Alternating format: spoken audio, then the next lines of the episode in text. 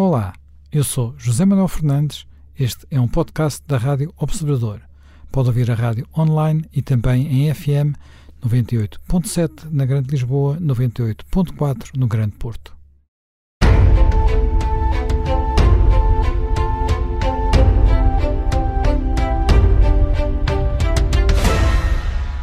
Bem-vindos de regresso a mais um uh, Conversas à Quinta.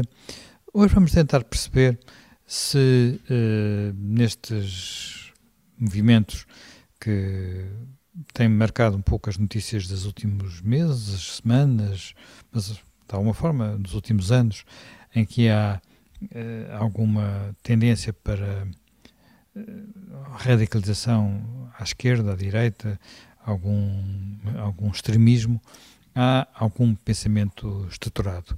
Isso nota, notou-se estes populismos que têm surgido, eh, por vezes são apenas formas de chegar a, de políticos se encontram para conseguirem cavalgar eh, causas que lhes, permite, que lhes permitem chegar ao poder, mas outras vezes há, por trás disto, procura de encontrar uma, uma ideologia, uma forma de pensar o mundo, e eh, à esquerda, à direita, há quem procure eh, estruturar o pensamento. Eh, se pensarmos um pouco naquilo que se passou nas últimas, nos últimos tempos, encontramos no radicalismo da direita, eh, os movimentos que se procuraram organizar em torno, nomeadamente, de Steve Bannon, por exemplo, e no caso da, da no caso da, da, da esquerda, eh, encontramos, sobretudo, toda a galáxia que, de, de, pensamento alternativo que tem, sobretudo, ocupado as universidades e os campos eh, norte-americanos ou mais anglo-saxónicos. Eh, Vamos falar um pouco sobre isso e sobre a influência que isso, que isso uh, está a ter, começando talvez pela, uh, pela, pela direita. Uh, Chame Nogueira Pinto. No tempo, aqui há uns tempos atrás, havia uma grande preocupação com aquilo, uma grande, pelo menos uma grande, dava-se uma grande atenção àquilo que poderia vir a ser, a ser a rede criada por eh, figuras como Steve Bannon, como Milo Yiannopoulos, eh, como tudo aquilo que tinha saído da, da, da, da, Brian Hart News Network, portanto, eh, mas podemos falar de um movimento intelectual que sustente o, o, o populismo de direita? É evidente que há, que, que, que, há pensadores e relativamente importantes, sei lá, estou a pensar não são bem filósofos, mas há pensadores, o Zemmour, Zemmour por exemplo, em França, o, o, temos, por exemplo, Dugin na, na, na, na, Rússia, que já é mais uma forma, de, eu diria, de nacionalismo, um bocado messiânico e, e, enfim, sobre o papel e o destino da Rússia. Uh, temos uh, o, o Zé Manuel referenciou aí o Bannon, que é, um, que é um homem que pensa, que pensa em estratégia, sobretudo um estratega, mas, mas que tem pensamento, que tem, tem inteligência, tem cultura, etc. O, no Brasil fala-se um bocado também na figura do, do professor do Olavo de Carvalho, Olavo de Carvalho. Uh, quer dizer, há de facto pessoas que estão, digamos, um bocado nessa área que eu chamaria já uma área digamos, mais operativa quase, quer dizer, também já é um pensamento que é um bocadinho pensamento de função e de reação em relação, sobretudo, enfim, todos eles têm muito também a questão da reação, quer ao, ao globalismo, quer uh, à correção política. Quer dizer, eu aqui, é, é evidente que aqui há sempre uma questão dialética, que é saber quem é que começou primeiro. Quer dizer, eu, eu acho que muitas destas reações que estamos, que, está, que estamos a assistir, por um lado, são, são, são essencialmente são, são mais reações políticas e até reações populares e de políticos enfim, que tenham pegado em causas uh, que têm pegado em causas, que talvez o caso mais, o caso mais típico foi, foi de facto no, nos Estados Unidos uh, a ascensão de, de Donald Trump e, enfim, e uma ascensão que que, que, que, teve de facto, embora ele tenha perdido as eleições, marcou de facto uma espécie de, de, de no return point no, no, próprio Partido Republicano. Quer dizer, no Brasil é o caso do, do Bolsonaro, etc. E em todos eles aparecem sempre depois uns pensadores mais ou menos da referência. Mas eu julgo que é um movimento pelo lado, digamos, na, na direita. Se formos depois buscar quais são os elementos, digamos, já não de negação, mas de integração, é, são, são, são elementos que geralmente, e isso penso que é uma das causas que não, não podemos deixar eh, de, de referir, são elementos que geralmente foram abandonados uh, não só pelos, pelos partidos, digamos, uh, politicamente corretos do sistema, ou seja, os partidos conservadores, de um modo geral, eh, recentralizaram ou até deixaram muitas vezes de ter pensamento, quer dizer, no fundo estão atrasados em termos partidos clássicos, ainda estão numa, às vezes ainda estão numa linguagem, numa coisa que é quase do tempo da Guerra Fria, quer dizer, é uma já não há propriamente União Soviética, quer dizer, a Rússia atual não é a União Soviética. Eh, a NATO foi constituída para um determinado tipo de finalidades que, de certo modo, grande parte delas deixaram de existir com o fim da União Soviética. Portanto, eh, não houve uma revisão no final do, do, da Guerra Fria, que de certo modo foi ganha pelo Ocidente, ou foi perdida pela União Soviética, como se quiser, na medida em que foi a União Soviética se, se, se fragmentou, o Ocidente ganhou, quer dizer, foi mais isso. Agora, depois disso não houve propriamente uma revisão, quer dizer, a revisão hoje, e aí há vários graus, eh, há graus que vão desde, de facto, um bocadinho as teorias da conspiração, que, que, que são sempre perigosas, porque levam para, para além disso, são perigosas porque, porque têm um lado um bocadinho de, de, de maluqueira. Para além das teorias da conspiração, há pensamento que normalmente está à volta dos daqueles valores ou dos mesmos valores de sempre de, daquilo que se pode chamar a direita, quer dizer, que são valores, por um lado, são essencialmente valores de integração, ou seja, uh, o indivíduo não é um ser isolado, uh, é, está integrado, enfim, numa religião, no que isso quiser dizer, numa, numa ordem mais transcendente, está com certeza integrado numa pátria ou numa, numa comunidade nacional, está integrado ou deve estar integrado numa família, quer dizer, portanto, é, é questão identitária. E essa questão identitária hoje reage essencialmente a duas coisas. Reage, por um lado, ao globalismo. Eu não digo a globalização, digo ao globalismo. A globalização é uma coisa que tem coisas boas e coisas más, e para além disso, é um, it's a fact of life, quer dizer, há coisas na globalização que não, não vão voltar para trás. Mas é a ideologia globalista, ou seja, que é um sucedâneo um bocadinho do internacionalismo, do velho internacionalismo marxista de, sem fronteiras, não há fronteiras, que antes eram uma fronteiras de, de classe, não é? Era, uma, era uma, uma guerra de classes e uma abolição, portanto, a classe operária de todo o mundo devia estar unida contra a burguesia de todo o mundo também, portanto era essa espécie de, hoje em dia, quer dizer, não, esse, esse marxismo desapareceu completamente, quer dizer, não, não tem os, os, o neomarxismo, se se pode chamar isso, é muito mais a questão da correção política e das, e das causas, não é? Destas causas fraturantes.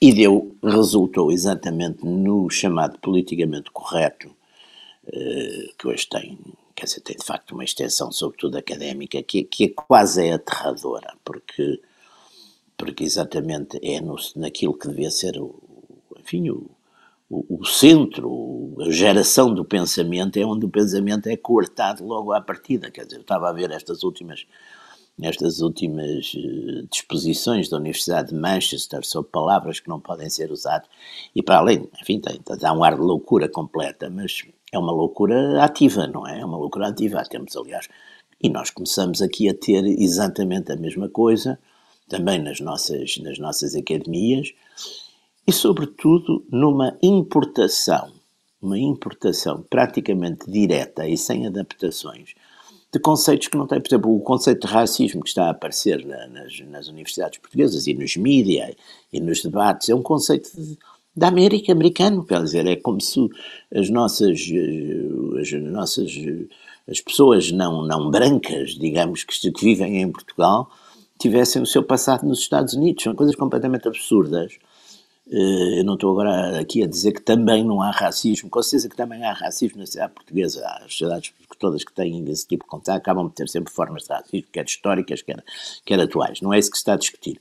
Está-se a discutir que são conceitos completamente importados. E isso também, é por isso não estou a fugir à questão inicial, e isso gera também, é preciso ver que muito destes movimentos que aparecem hoje em dia na, na chamada área da direita populista também têm a ver exatamente com a rejeição desse politicamente correto e até sentido um bocadinho esse politicamente correto como uma ideologia das elites, uma ideologia dos académicos, uma ideologia de certos quadros que também, coitados, não têm haja, começam-se a assustar. Eu, aliás, uma das coisas que na sociedade portuguesa me assusta neste momento é ver pessoas que eu toda a vida vi, que, enfim, de posições bastante opostas às minhas politicamente, mas que eram pessoas racionais e cultas e que tinham cuidado e que de repente estão exatamente a alinhar nesta linguagem um bocado paranoica e demencial dos, exatamente do politicamente correto.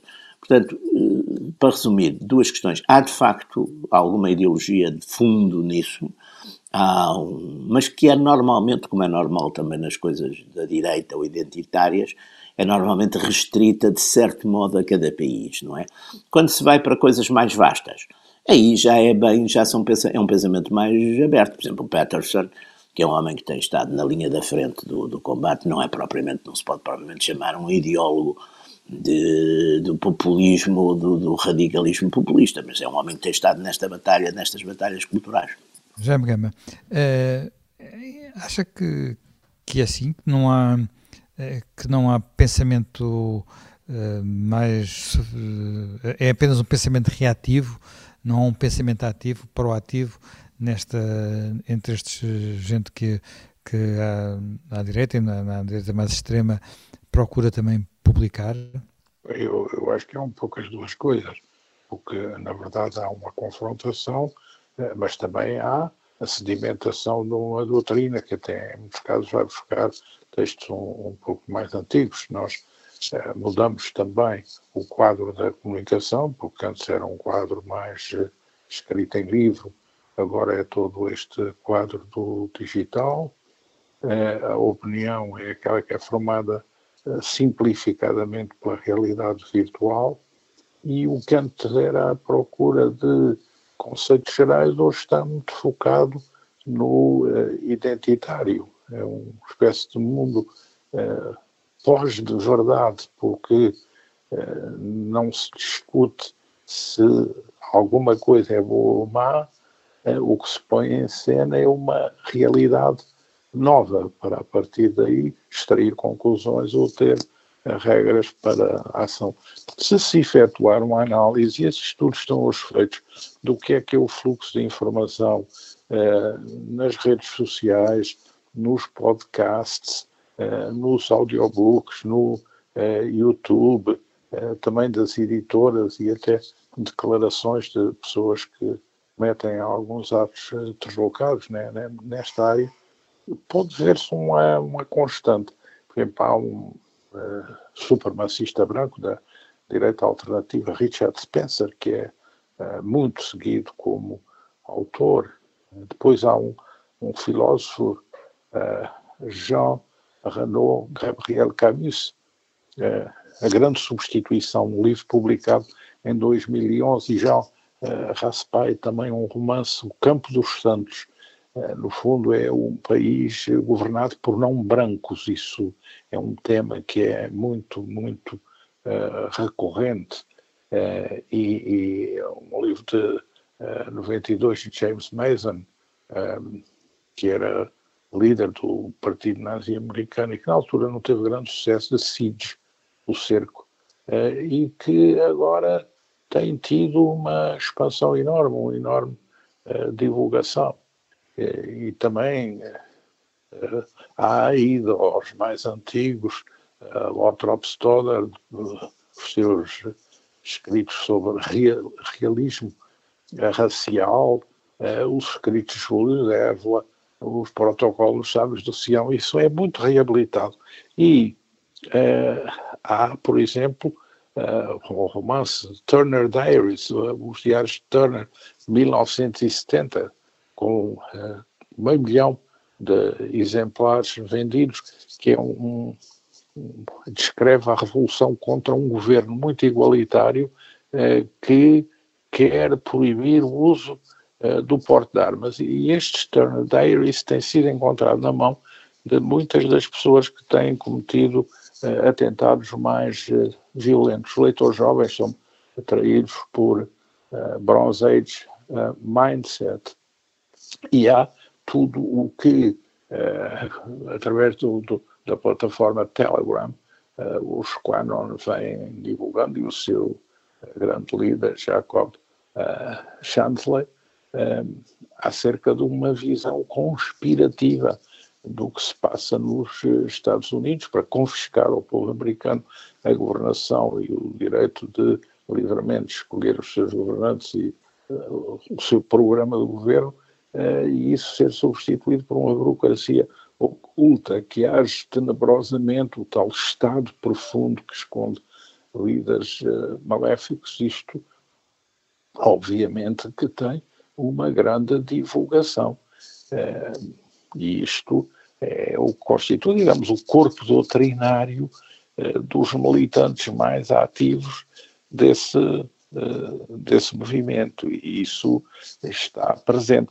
Digamos, não são escolas filosóficas estruturadas, não são escolas de doutrina, mas são pensamentos que percorrem as redes sociais e todas estas plataformas e a que aderem uh, os consumidores desse tipo de ideias com grande intensidade e com grande frequência. Portanto, há não só uh, o recorrer às redes sociais para o deleite com factos uh, alternativos, como há também a prática de ir buscar às redes sociais, uh, através das suas várias plataformas, este tipo de doutrina, digamos, mais recuada, mais refletida, mais de fundo e que tem também, em alguns aspectos ficcionais, uh, um forte instrumento de elaboração e difusão.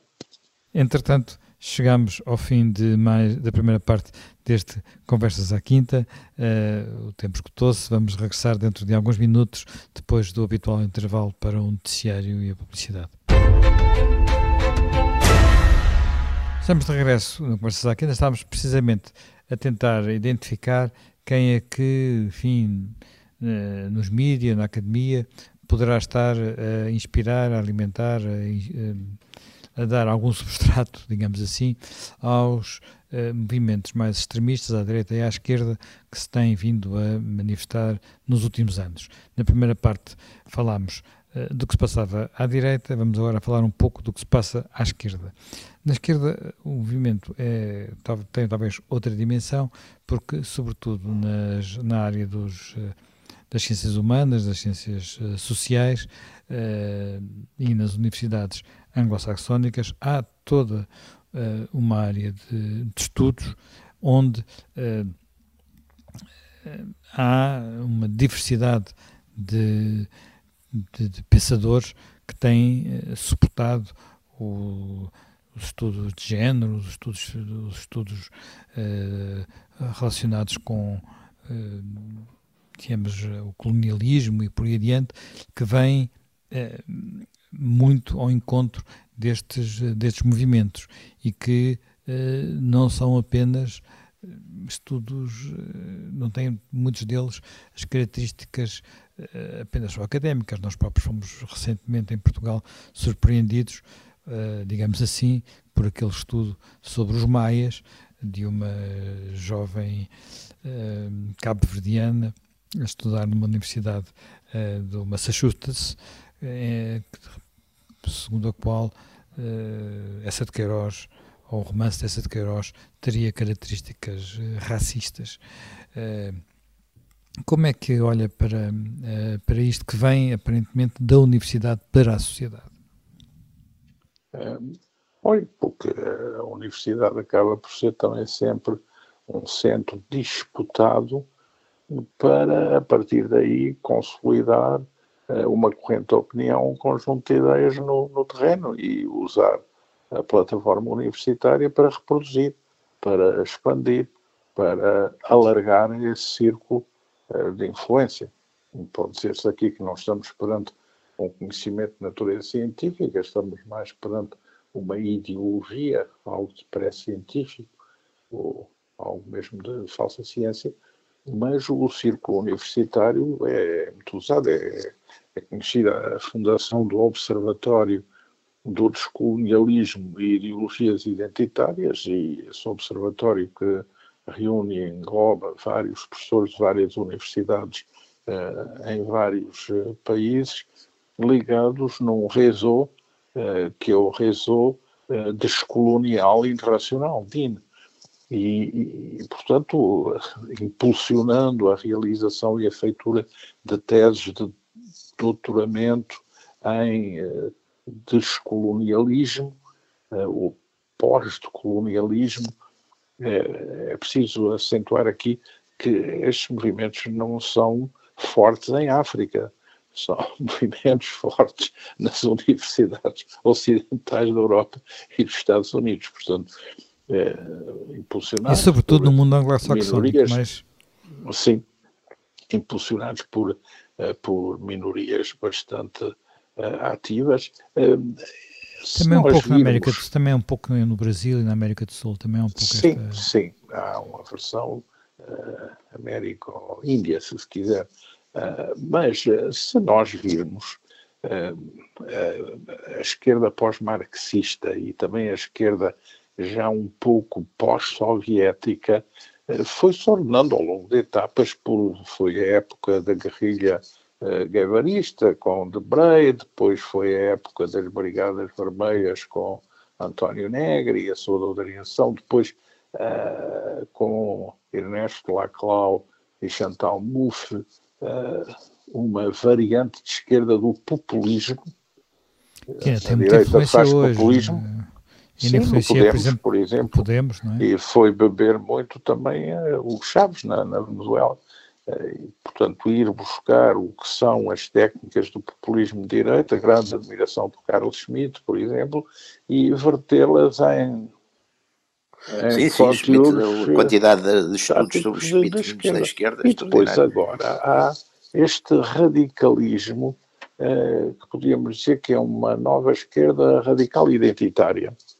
Eh, Discute-se, eles falam muito para justificar a sua origem de vários pensadores, Foucault, Adorno, o próprio uh, Sartre, vão, vão, digamos, buscar uh, muita gente, mas são mais citações do que propriamente uma influência profunda, se se quiser, porque isto é uma teorização muito, muito frágil. Portanto, a ideia central, o grande autor é um professor em Berkeley de origem latino-americana, uh, Ramon Grossfogel, mas uh, a grande ideia, no fundo, é de que, muito bem, foi feita a descolonização, mas o colonialismo persiste.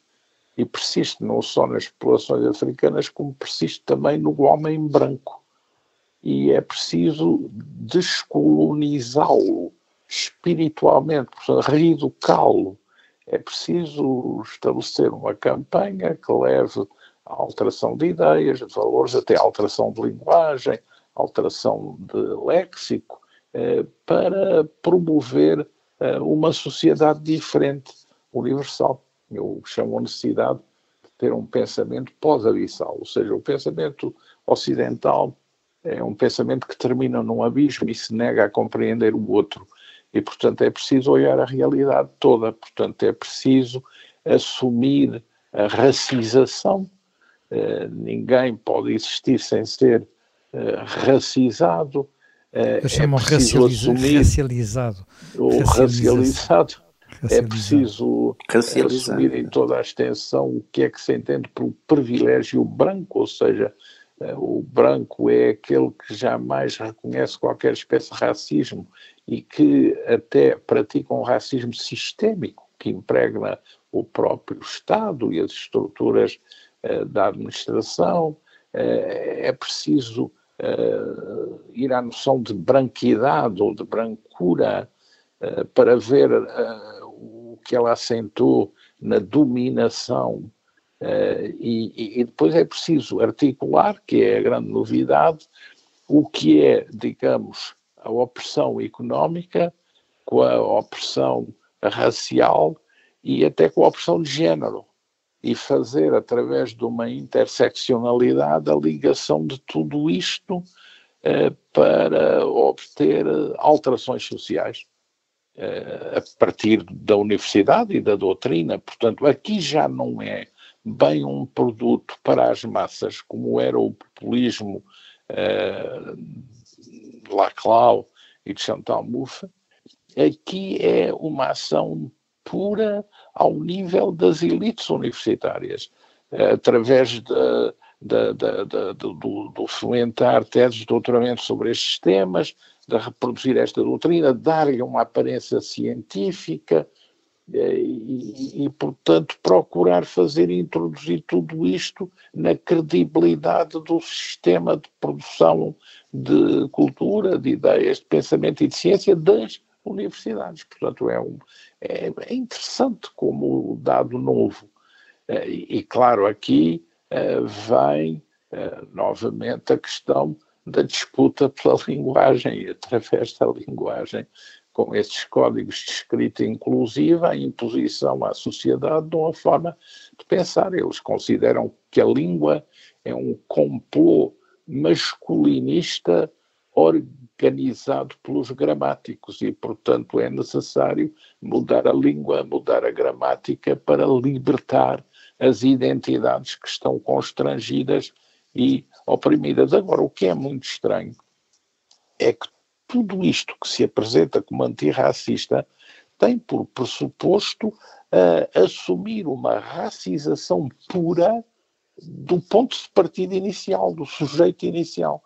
A vítima suprema é um racizado, que foi racizado, e é em nome uh, dessa racização que sofreu que inicia a reversão dessa Sim, desigualdade. Mas tem, mas tem, que ser, tem que ser basicamente um racializado negro ou, quando muito, latino-americano. por exemplo, já se for um asiático, já as coisas passam de maneira diferente. Ou, ou até se for um mestiço ou um mulato. Pois. Portanto, Porque se levantar já... essa questão até numa escola secundária francesa é muito maltratado, porque é, é, estas discussões estão, digamos, a progredir das universidades para o ensino secundário. Sim, e, e aqui levanta-se uma questão, uh, Jaime Nogueira Pinto, que é, que é a seguinte, até que ponto é que uh, este, uh, estas diferentes, porque aqui há muitas eh, muitas variantes, começam, uh, começam no feminismo, depois também vão para os estudos de género, também tem estas histórias de descolonização, mas depois todo é um rio com muitos afluentes que de vez em quando se juntam, outras vezes se separam. No fundo, eh, tem quase sempre uma componente uh, e depois misturam-se por outras, noutras alturas misturam-se também com movimentos uh, ambientalistas também, ou radicais, uh, até que ponto é que não há quase sempre aqui uma vontade um, de combater o modelo, de, digamos, do, do, do, da democracia, de democracia liberal, da democracia ocidental, de, de não gostar daquilo que são o, as diferenças do pluralismo, as diferenças, as, uh, as diferenças quer dizer, e um regresso ao, no fundo, Sim. àquilo que é o modelo. Sim, é uma espécie às sociedades de, de, tipo. São modelos de sociedades de tipo igualitário, quer dizer, só que é um igualitário. É um igualitário muito curioso, é um porque é um igualitário cheio, como o Jaime Gamay estava a dizer, é um igualitário cheio de gavetas e cheio de privilegiados e também de ofendidos, quer dizer, porque no fundo eh, faz-se uma espécie de busca sistemática dos ofendidos atuais ou pseudo-ofendidos. Isto é muito curioso porque eu, enfim, agora, por causa da pandemia, tenho tido menos, menos contactos, mas, enfim, tenho, tenho uma viagem muito para a África, etc. E as pessoas em África normais não querem saber disto para nada, riem-se, acham isto uma imbecilidade absoluta, de certo modo até ficam embaraçados por ver, por se verem misturados nisto. E há aqui, sobretudo, uma outra, um outro aspecto que eu acho que é muito importante. Quer dizer, uh, aqui eu, eu, eu acho que isto tem muito o paralelo com aquilo que foi o marxismo-leninismo, digamos, até mesmo já nas suas formas mais últimas, ou seja, de vulgata, que já não, já não era provavelmente pensamento, era uma espécie de vulgata, uma espécie de catecismo que era metido na cabeça das pessoas.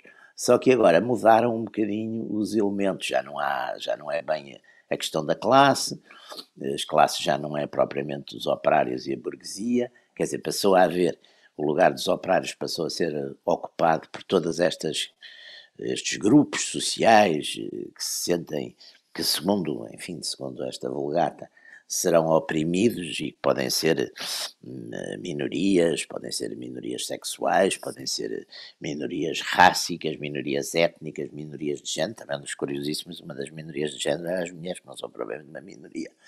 Mas estes grupos fazem exatamente o que o partido, segundo Lenin, fazia, que era ser uma vanguarda, o partido, ou seja, as pessoas, os tais académicos, os tais uh, intelectuais, os tais uh, maîtres à são exatamente, figuram um pouco como era o Partido Comunista, ou seja, era uma vanguarda, era uma vanguarda do operariado, era uma vanguarda do povo, porque o povo podia se enganar, podia não saber muito bem onde é que estavam os seus interesses. E de forma que, que sempre que surge nestas minorias uh, soi-disant que vão, vão ser protegidas ou que devem ser protegidas. Alguém que diz que não quer ser protegido e que não se sente oprimido e que se sente normal e que gosta do, do, do Shakespeare e que gosta do Essa de Queiroz e que nunca pensou sequer se. E, e essas pessoas também são, de certo modo, uma negação desse pensamento central. É? Depois, aqui também há uma preocupação que eu acho que é mais, eh, às vezes não damos por ela, mas que também é muito importante. E aí vamos mais atrás e vamos um bocadinho para toda a reflexão, aliás, muito interessante, que o Gramsci fez sobre a tomada de poder. O Gramsci ficou sempre muito traumatizado, como é normal, pela maneira como em Itália os fascistas se anteciparam ao Partido Comunista e ganharam de facto aquela guerra de baixa intensidade que precedeu, quer dizer, que aconteceu entre 1919 e 1922 e, portanto, eh, de certo modo, reviu um bocadinho as teorias do, da tomada de poder de Lenin. Quer dizer, o assalto acabou com os, os assaltos ao Palácio de Inverno, ocupar as comunicações, os, as estações de caminho de ferro, etc. Tudo isso. E é a questão das cabeças das pessoas, ou seja, no fundo, é colonizar mentalmente uma guerra cultural mais que uma guerra, de, uma, uma guerra e, e, portanto em vez de uma guerra das ruas é a tal guerra cultural ruas, que é importantíssima hoje. Exatamente em vez de andarmos aos tiros até porque raciocinando e bem que o Estado, o Estado hoje, enfim, se o Estado não tiver, não houver um golpe de Estado, o Estado não, ninguém toma, por, como no século XIX, com revoluções populares armados, não é? Isso acabou, nem que mesmo as próprias revoluções tipo 1917 deixaram de ser possíveis. Portanto, o que é preciso é, de facto, conquistar as cabeças, as mentalidades, não é? Daí a tal guerra cultural. E é exatamente por este sistema que é uma intimidação que, partindo daquilo que seria, digamos, uma espécie de igreja da, da, da, cultura moderna, não é? Que são as universidades. Partindo daí e indo a uma coisa que é muito importante, é que já não é questão do conteúdo, porque no passado, passado, eh, claro que havia censura, quer dizer, o Shakespeare escreveu no tempo de uma censura isabelina que era complicadíssima. Os, os Cervantes, os Camões, tudo isso, quer dizer, toda a gente atuou uh, em sociedades que tinham censuras, censuras uh, pré e censuras pós e penalizações severas. Agora, conseguiram produzir obras-primas nesses, nesses. Agora, hoje em dia, a coisa é diferente, porque hoje em dia proíbem-se palavras. É o léxico, já não é substância, é o léxico. Portanto, não se podem usar determinadas palavras. Não. Agora, uns, uns loucos é, é, é, é proibiram, por exemplo, já não se diz pai e mãe, já não se diz marido e mulher, diz como. Quer dizer, tudo isso, essa proibição, agora os novos guiões, os novos guiões para, para os Oscars de Hollywood. Quer dizer, tudo isso é de tal modo constringente logo à partida que seria muito difícil, de facto, é preciso ser extraordinariamente muito mais genial que o Shakespeare para produzir alguma coisa de jeito, quer dizer, se isto só uma vez, enfim, espero que não, se vierem a, a, a implantar. E há uma coisa também, para acabar, que me assusta profundamente, é que exatamente, já há bocadinho estava a referir isso, é que vejo pessoas, eh, enfim, a, esquerda, houve uma esquerda sempre republicana, e até mesmo no, nos, entre os comunistas havia pessoas que tinham respeito pela sua eh, qualidade intelectual e que, portanto, apesar de estarem envolvidos nas lutas políticas e ideológicas, não diziam estupidezes. E eu acho que isso agora acabou, quer dizer, eu acho que começa a ser muito, o, o diálogo começa a ser muito marcado exatamente pelos tais racialistas, pelos tais radicais, e que as pessoas normais que estão de, de, começam a ficar também contaminadas por isso, ou porque têm medo dessas vanguardas, não sei, ou porque de facto também, enfim, também enlouqueceram. Uh, e isso é que eu, eu, eu penso que é, que é, que é, que é um, um gerar de. Porque essas coisas depois também são reações muito brutais, não é? Como se viu historicamente. E, portanto, enfim, acho que, acho que estamos num, num turning point eh, complicado. Já me engano, muito telegra uh, telegraficamente. Uh, esta, esta evolução das, esta evolução da discussão vem acompanhada com outra, muitas vezes com outra ameaça, que é a dificuldade que os opositores de, destas tendências têm de se expressar. Portanto, Uh, isto, sobretudo se pensarmos no meio universitário, é, uh, é preocupante. É, os opositores não estão organizados, são surpreendidos, não gostam de ficar mal e, e são, digamos, intimidados, porque o. E financeiramente isto abre, isto é? abre espaços de mestrado e doutoramento. Portanto, abre áreas de conteúdo didático. Estão aí em causa carreiras. Mas depois isto leva a uma radicalização de alunos que fazem campanhas ativas de hostilização aos mestres que não querem, por exemplo, usar uh, o léxico neutro inclusivo, o que valorizam certos autores e não valorizam outros. Portanto, há aqui uh, algo que é um pouco perverso. Mas o que se vê é que quando há uh, uma colocação de tudo isto uh, na redução, que se trata de uma ideologia e de uma militância e não de um saber credível ou de uma ciência, que se trata, sobretudo, de uma falsa ciência, que se trata de conteúdos, em alguns casos, verdadeiramente de pacotilha, que eh, não podem sequer aceder à opinião pública e ao espaço público de discussão em África, por exemplo, porque são objeto de chacota. E, eh, sobretudo, eh, também a ideia de que tudo isto é de uma artificialidade tal e, e de uma contradição nos seus próprios termos eh, que atesta a partir de uma grande fragilidade. Mas eh, as pessoas normais, as pessoas comuns, eh, têm que estar preparados para racionalizar estes factos, para perceber como eles não são ingênuos, mas correspondem a um plano organizado, como eles têm ligações no plano da rede internacional do sistema universitário e como eles uh, jogam na surpresa, uh, na militância permanente, numa desarticulação do saber universitário, que é aquela sempre possível quando uh, se criam coletivos militantes dentro das universidades com finalidades de impor doutrina ou saber às mesmas. Mas é, é óbvio que isto também deve ser analisado pelos poderes públicos. Claro. Os poderes públicos não podem ficar, ficar indiferentes a uma subversão, eh, eh, digamos, da ignorância com uma ousadia ilimitada que põe em causa o que são milénios de sedimentação dos valores culturais no mundo inteiro. Não? É? Bem, terminamos mais um Conversas à Quinta.